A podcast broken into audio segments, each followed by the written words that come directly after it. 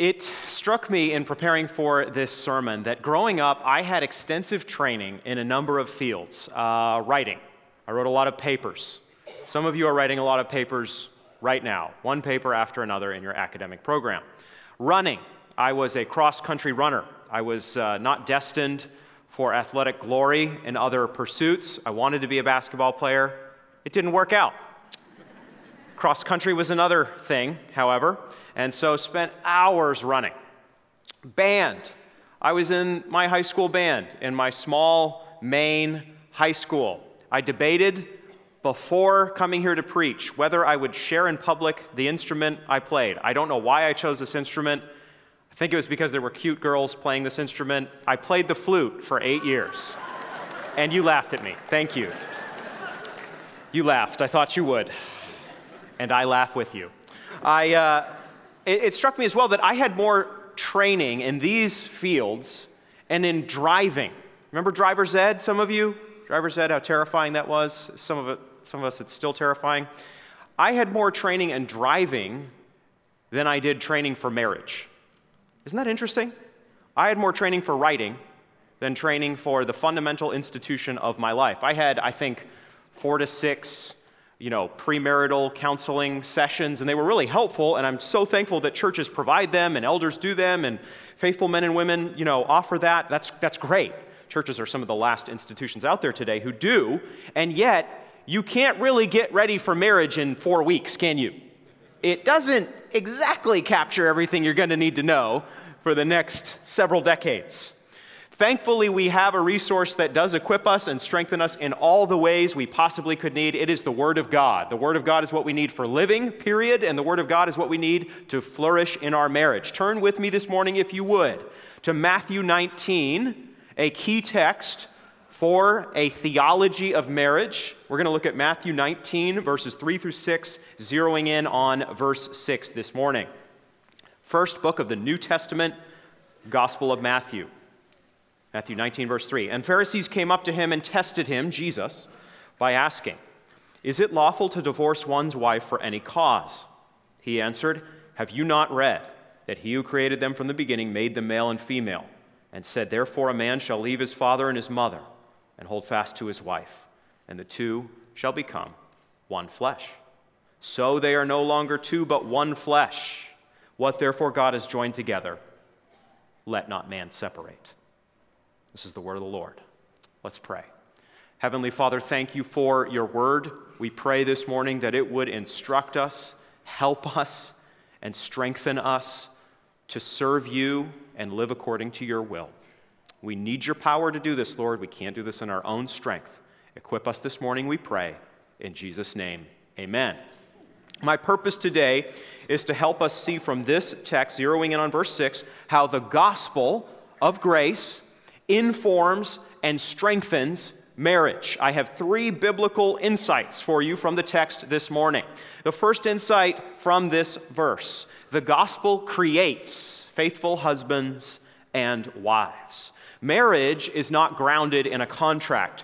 Marriage is not an exchange of relational goods and services. If you consistently take out the trash, I'll consistently cook you bacon, mac, and cheese on Fridays. Now you're thinking about bacon, mac, and cheese. That's not what marriage is. Marriage is not an economic partnership.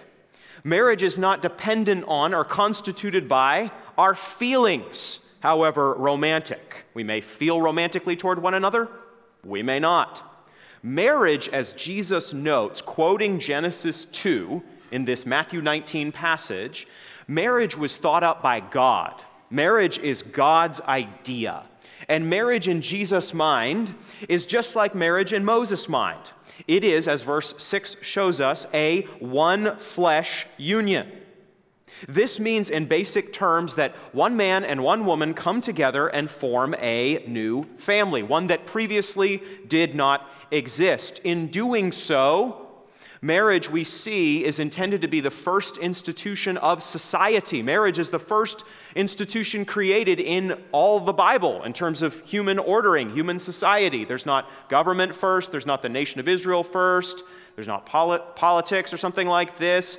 Marriage is the first institution, the family is the ground of a culture and a society. So, A culture that has strong families will, in general terms, be strong. Jesus does not only want one man, one woman marriage, though. Jesus wants one flesh union. This is a phrase found both in Genesis 2 in the Old Testament and after this passage in Ephesians 5. You've already covered this in this series. This potent little phrase, one flesh, tells us so much about Jesus' view of marriage. It's just like the Apostle Paul's vision of marriage. One flesh means a total union of heart, soul, mind, and body.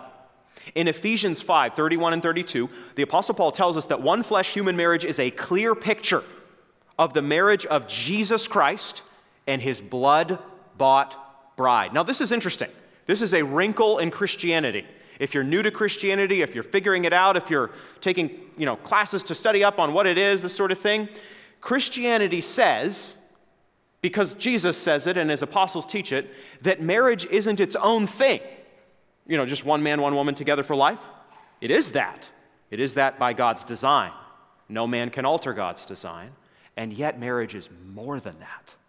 It's a picture of the love Jesus has for his blood bought bride. Marriage is a living display, then, of the gospel. This is according to the design of God. In Scripture, the design of God creates order. According to the scriptural mind, reality is not what you and I think it is, identity is not what you and I create it to be.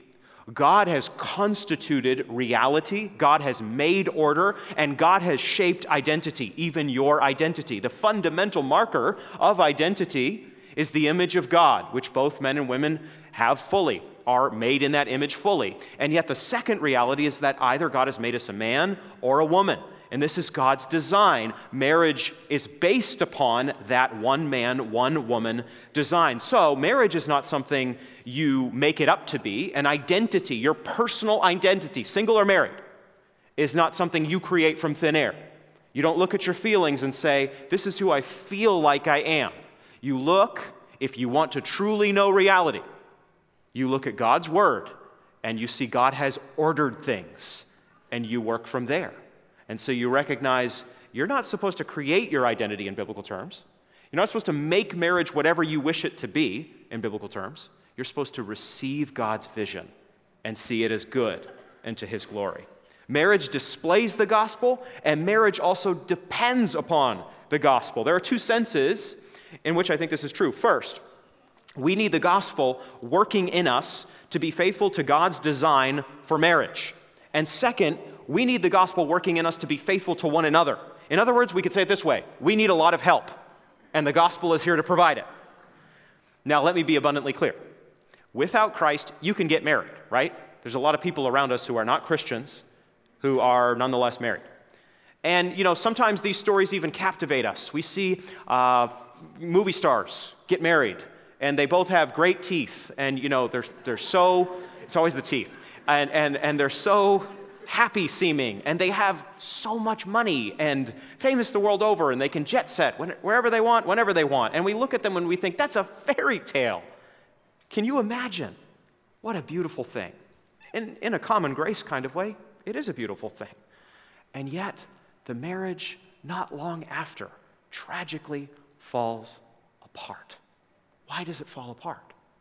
It's because marriage, in God's view, is not based upon compatibility. It's not based on whiteness of teeth. It's not based on shared vacation interests. It's not based on you and me liking to do the same things in our free time. Marriage is based on complementarity. Marriage is based on God's design.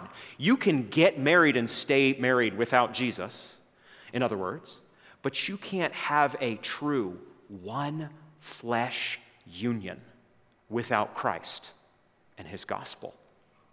This means that we need Christ to be faithful to God and faithful to one another. What does it look like in a marriage for the gospel to strike? Because the gospel is not just this gentle word to us, it is this. The gospel is also a jackhammer. The gospel comes to us and it breaks up stony ground and it changes us, doesn't it? I mean, it, it sometimes doesn't necessarily ask permission. God sometimes just does the work, doesn't He? And it's a beautiful thing. Praise God, He does. When the gospel strikes in our hearts, in our marriages, men are called not to step back, but to step up. Husbands are called, you've seen this in other sermons in this series from Pastor Mark, husbands are called to own their biblical role as a self sacrificial, Christ like leader, protector, and provider. So, all around us, men are being encouraged to drop out and tune out. We're going to talk about this tomorrow morning with the men. Um, but in the Bible, men are called to step up and take responsibility and be the one in the marriage, for example, who holds fast to their wife. The opposite, the way a lot of cultures have marriage, where women, you know, sort of hold on to their husband. No, no, no. In the scripture, men are called to be strong in the gospel, in the power of Jesus Christ. And the gospel, accordingly, calls women to put on otherworldly character, beautiful character. Wives have the high calling in the scripture of imaging distinctly Christian femininity, such that submission to one husband is not drudgery, as it might seem to be, but it's delight and nurturing life, bringing life into the world as God would allow, in whatever form, is a freely given gift. It's a gift. These aren't drudgery duties, these are glorious callings in God's sight.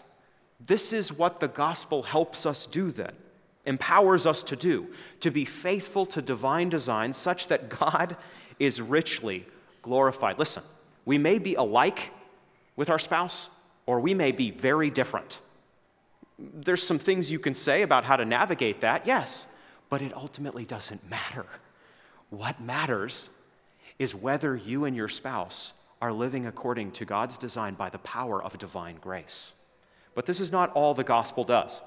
This leads to our second insight. The gospel creates flourishing husbands and wives. God wants us to be faithful to one another, full stop. But God also wants us to flourish in marriage. Many people today approach marriage as if it is a temporary partnership, but this is not how the text encourages us to think of it.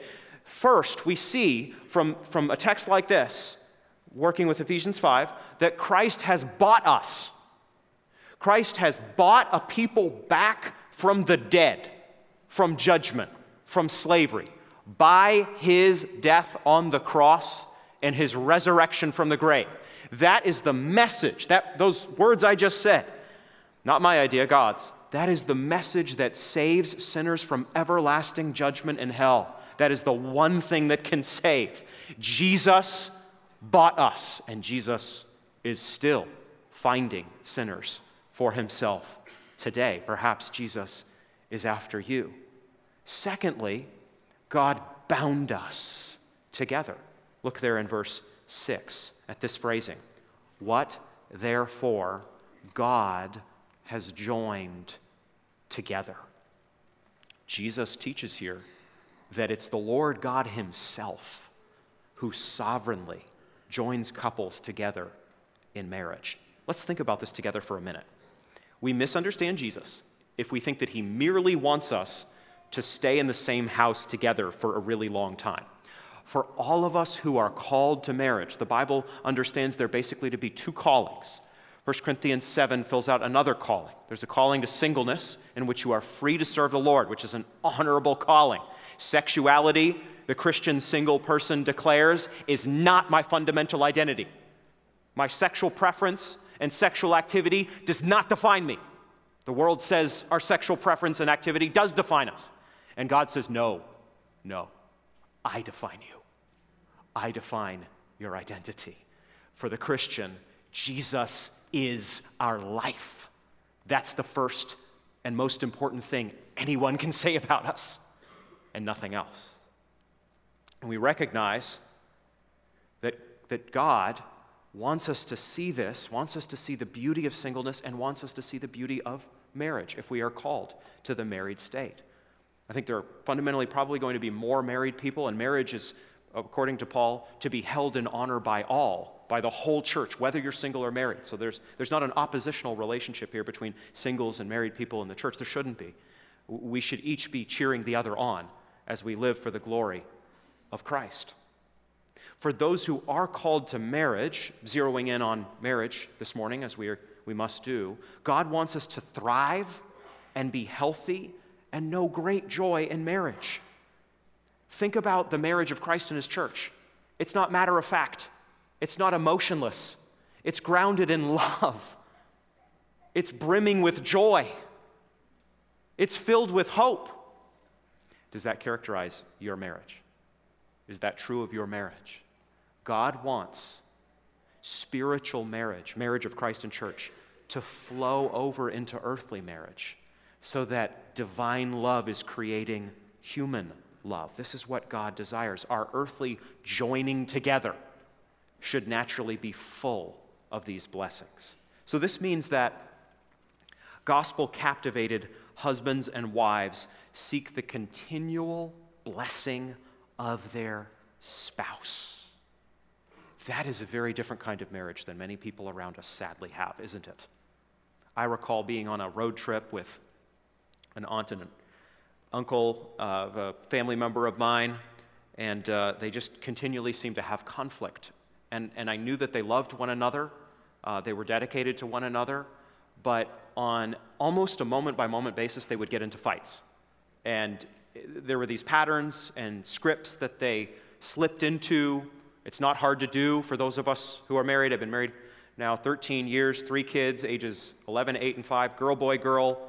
I'm not really deep into my marriage, but I'm deep enough to know that there are patterns that we slip into that are not good patterns. You know this kind of marriage. You know this kind of marriage where there's just kind of an ongoing feud. And it saps joy from the couple, and it certainly doesn't create blessing for the children. Creates all sorts of problems in the lives of the children. A flourishing marriage is not one that plays beautifully on Instagram with just the right soft filter in the pictures. A flourishing marriage is one that has Christ in the center and Christ in the edges and Christ everywhere you look. That's a flourishing marriage. Can I say this? Stop pressuring yourself to look perfect in all your family photos. Consider not giving great energy to trying to paper over the hard places in your life together when you're out in public.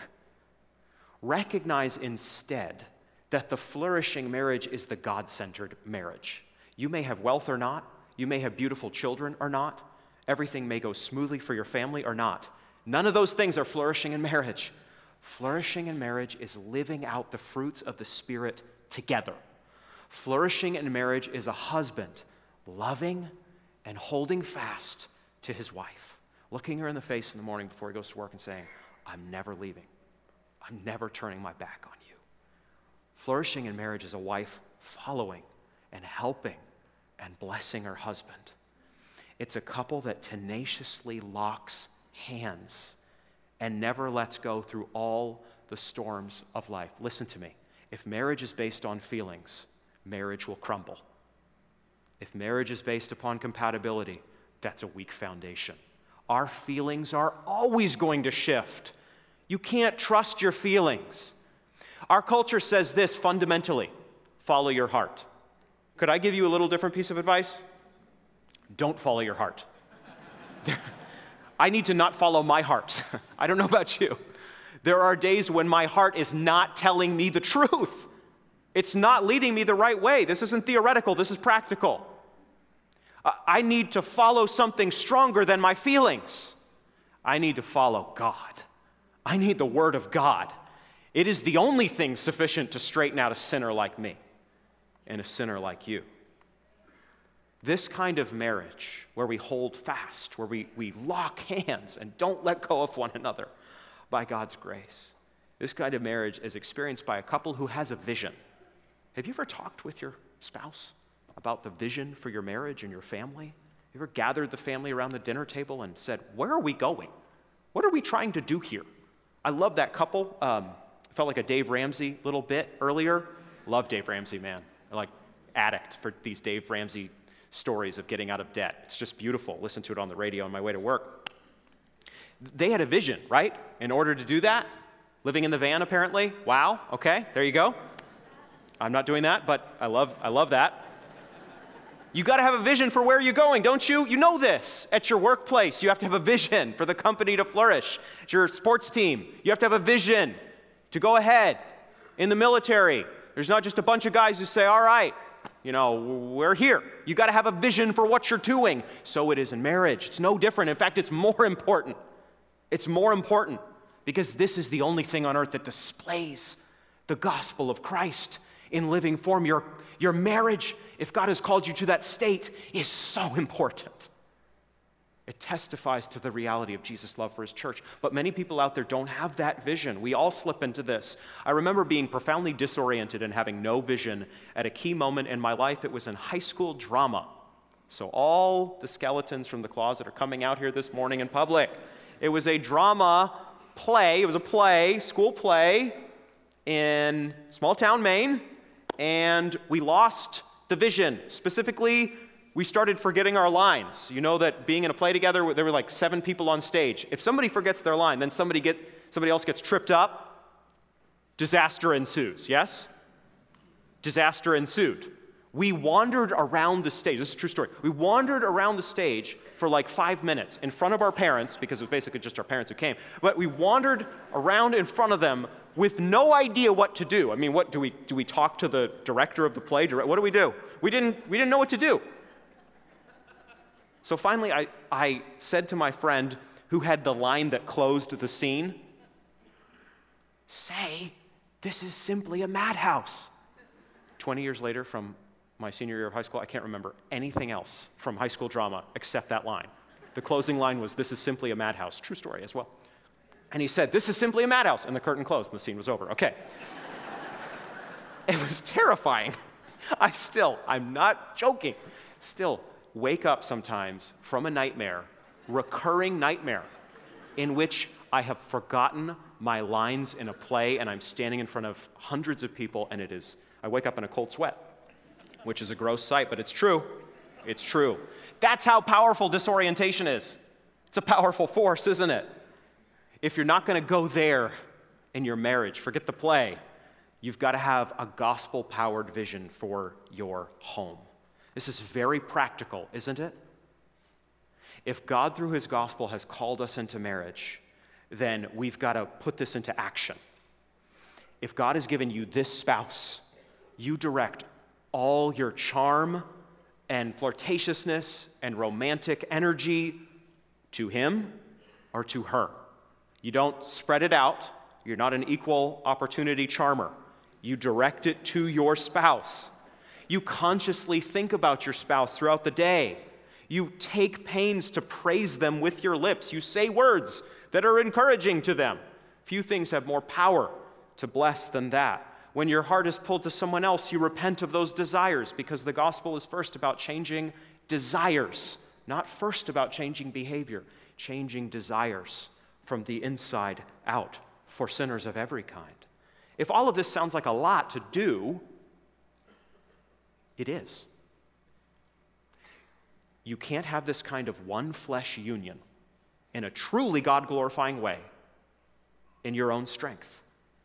Marriage, God glorifying marriage, is not a matter of intellect or talent or even willpower.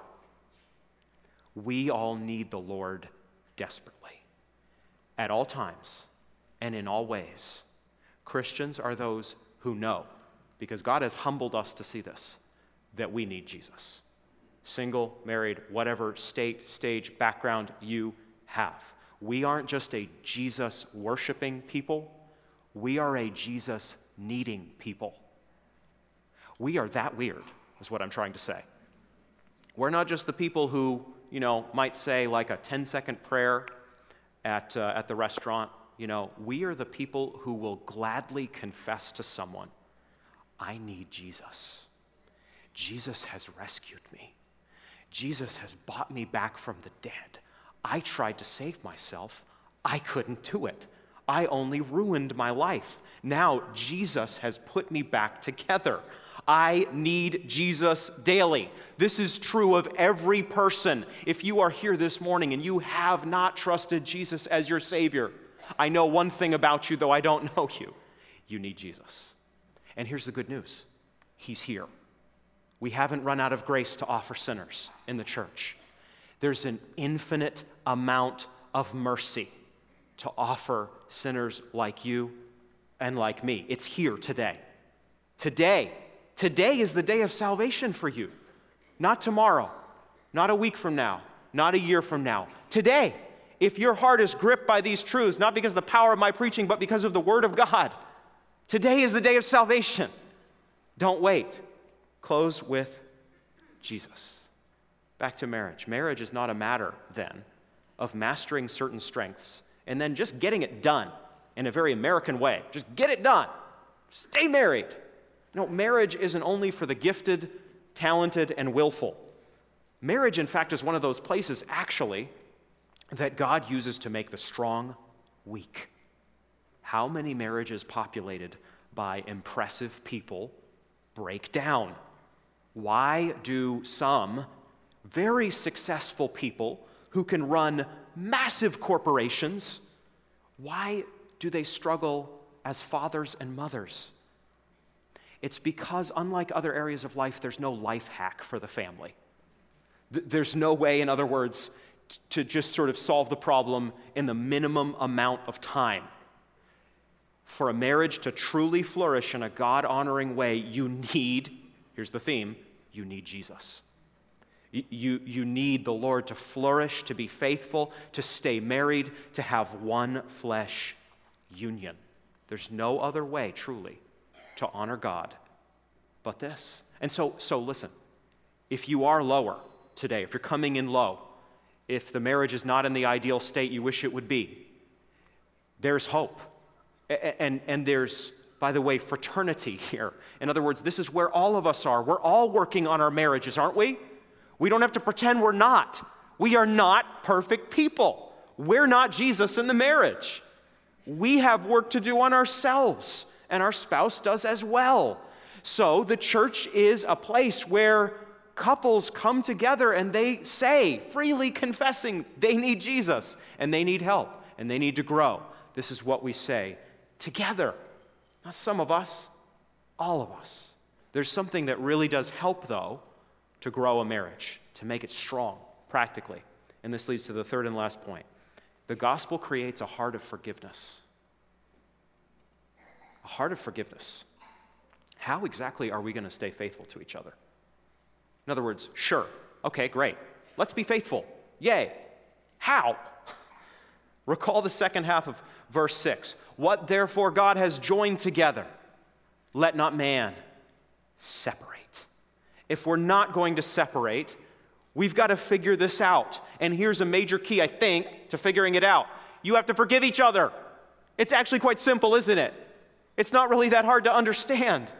We all have a tendency to sin, even as believers. It's not our identity. We have a new name, we're a new creation. The old man is gone. And yet we still are tempted to sin, internally and externally. In the close contact of marriage, secondly, we're going to sin against one another. We have to know this, we have to be honest about it. And this means, thirdly, that as Christians, when sin happens, we confess our evil and forgive each other. We don't offer Hollywood apologies, I call them. If I offended you, Mm-mm, I offended you. it's hard to do, isn't it? It's hard for all of us. I'm guessing many of us have offered a half apology and also the corresponding half forgiveness. Yes? I'm half sorry I hurt you. I half forgive you in turn. What we truly need and what the gospel frees us to do is offer full apologies. And this will break up the stony ground of a marriage. This will altogether disrupt those bad rhythms where, you know, we're, we're fighting against one another with our responses. Asking forgiveness does this. We need to regularly ask forgiveness and regularly tell the person, they're coming to us, that we forgive them. We can do this because of what God has done for us, right, as Christians?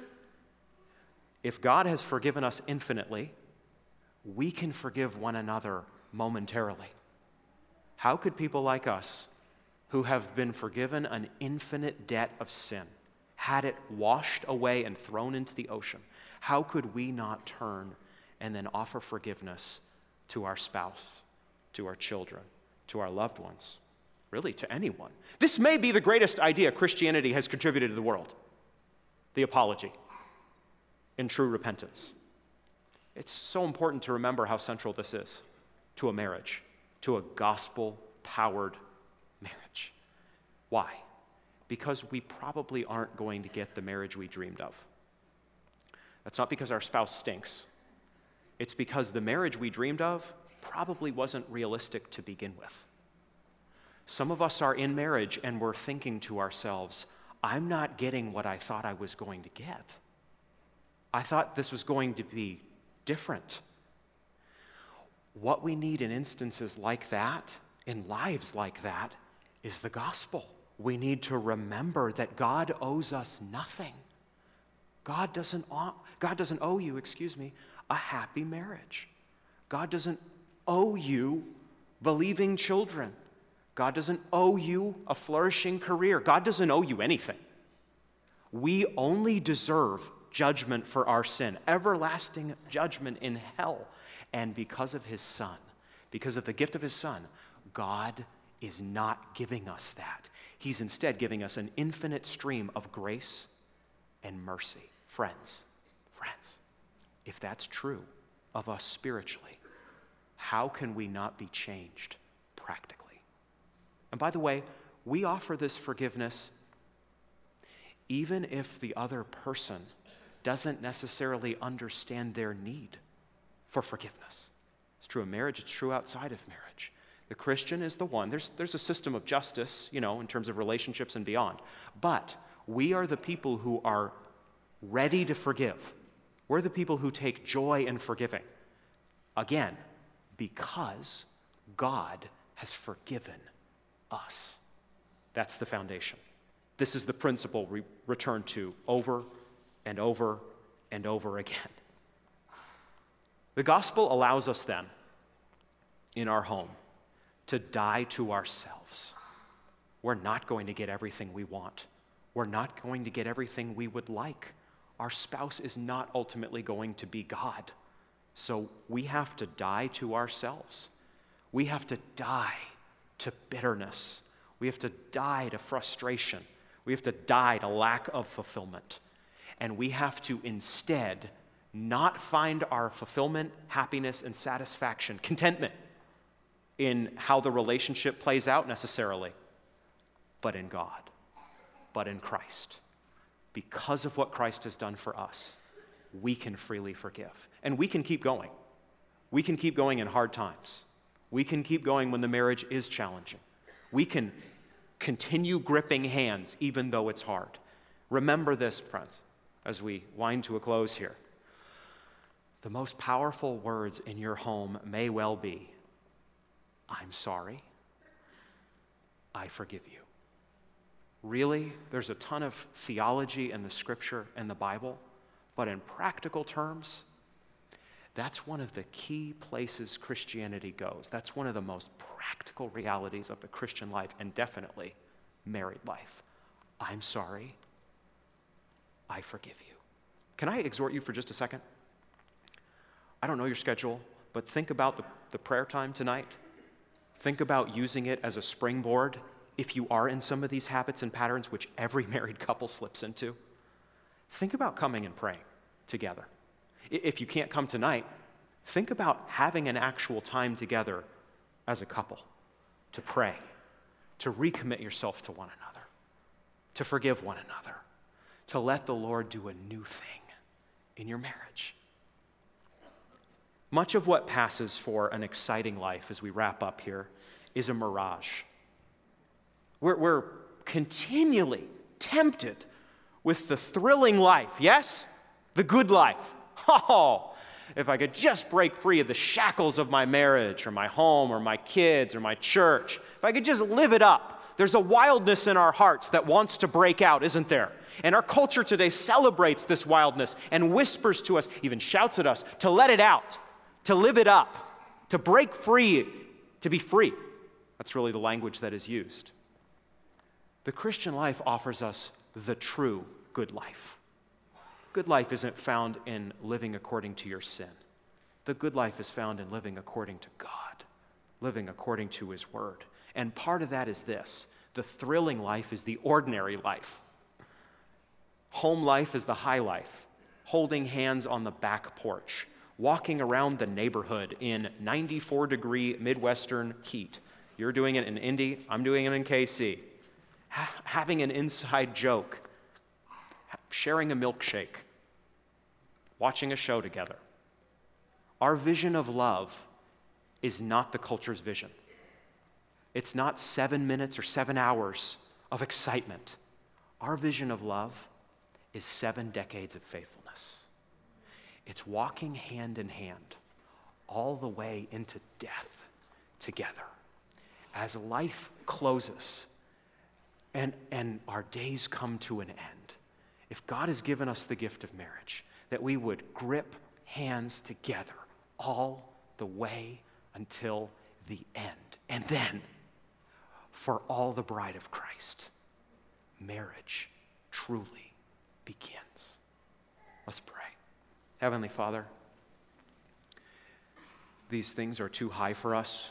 We need your power. We need your grace to live out your word. We don't have the strength in ourselves.